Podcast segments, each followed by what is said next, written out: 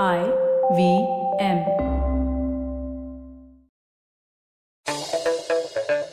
Here's your smart fact of the day.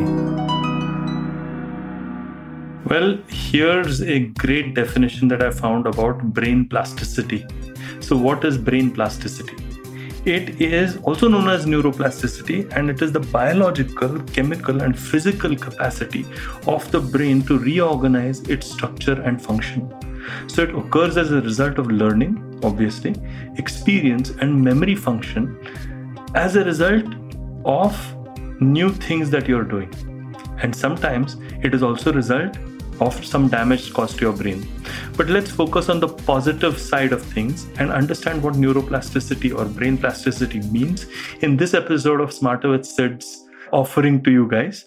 And also understand how it conflicts and competes with all of us liking to be in our comfort zones and my take on this. Let's go. It's that time of the year, actually, with me and my life as the traveling professor, wherein I'm learning new concepts and understanding new theories of how to do things, new frameworks, new ability to refresh my material whenever I'm going into classes. My classes begin in June or July or wherever they may be. And um, I think that the most important thing for me to use this time for is to learn new things. And for that, I need my brain to be super accepting of the kind of absorption that it can do and the kind of connections that it can form so that I can present some new, innovative, crazy ideas to whoever is listening to me.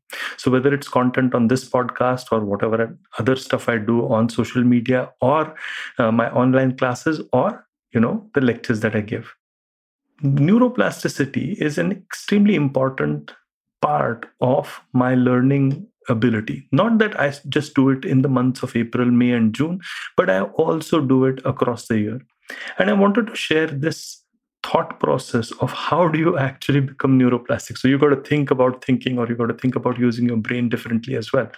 I've done an episode on neuroplasticity before when this podcast was called the traveling professor's diary but that was more of a introductory take on it. Now today what i wanted to do was also look at how we can actually fight the barriers that don't let neuroplasticity happen now, as usual, I want to talk more about the context first. Then we can break it down into first principles. Then we can look at, you know, how we can connect things together and maybe look at how connecting those things together can lead to some takeaways for us.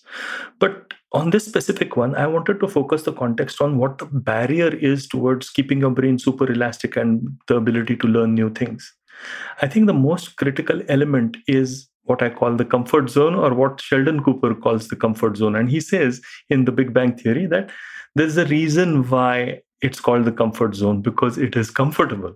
And I couldn't agree more. I think as we age, as we experience more of life, we understand what is good for us, what is bad for us, and we figure out what are the things that keep us happy what are the things we like what are the things that you know we don't like. And we try to avoid those things. And over uh, years or decades or months or whatever it may be it becomes a little automatic. This process of shunning new experiences and uh, going for the things that make us feel comfortable. Now being comfortable there's nothing wrong with it. In fact if we were always neuroplastic like a baby is we would probably won't be able to make too much sense of the world and we will not be able to succeed the way in which we are able to because there are times when you need to actually kind of subroutinize the way in which things move. Like for example imagine you brushing your teeth every day and trying to learn things new. It'll be crazy. But hey sometimes there's a good ability for you to learn new things if you just brush your teeth with your left hand. Now what do i mean by this well, if you brush your teeth with your left hand, obviously you're going to struggle. You're going to uh, maybe learn a few new things about your teeth and your hand and your ability and all of that. And you might feel really bad about doing this. But the fact remains that you will be having a new experience with what you're doing as an old routinized thing. Now, the key is that we don't like doing this if we are not kind of agreed in our heads that we are going to do this what I have experienced as far as neuroplasticity is concerned is two things. One is to sure try and learn new things, but why should I learn new things? is the first question that we should ask. And anything that gives us an edge or anything that gives us a new ability to or a new perspective to look at the same things differently or look at new things is something which I call information that's useful to us. Some information we can just choose to be entertained with, or some information is just passing by, like all the news that we read every day about murders, deaths, and suicides and stuff like that, which sometimes we consume much to our detriment. So, neuroplasticity is more about avoiding the kind of information that is not going to help you in your life or your interests.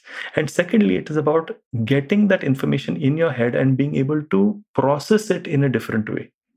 Right? Because the processing, which is the second part, also becomes extremely critical. Why does that become critical? Because information can come in and go but if you have the same information as everybody else well you don't know more than anybody else. But if you have the ability to make new connections in your head which is a critical component of brain or neuroplasticity then it means that you're changing the way in which the information is and helping you to form a new unique perspective that you can give to the world. Now this means that you have to do one critical thing before you start absorbing new information. Sure, you can identify the information that is uh, critical for your interests or whatever it is, but that's still step two. Step one is to let your brain know that you're doing this and let your brain enjoy the process of curiosity, of discovery, of learning, and the joys associated with it. Because trust me, when you learn something new, which might be a little tough, it does take you out of your comfort zone, but the rush that you feel, the joy that you feel is pretty amazing, isn't it? So, reframing it in our own head that, hey, I'm going to learn right now, or I'm going to do a few things to make my brain more neuroplastic or more uh, accepting of new information is a critical first step that most people overlook. They think that they can take the same brain and try and get a new information. That stuff doesn't happen. Now, there are many ways of making the brain more accepting of new information. But here are a few things that have really worked for me. The first thing is listening to new music.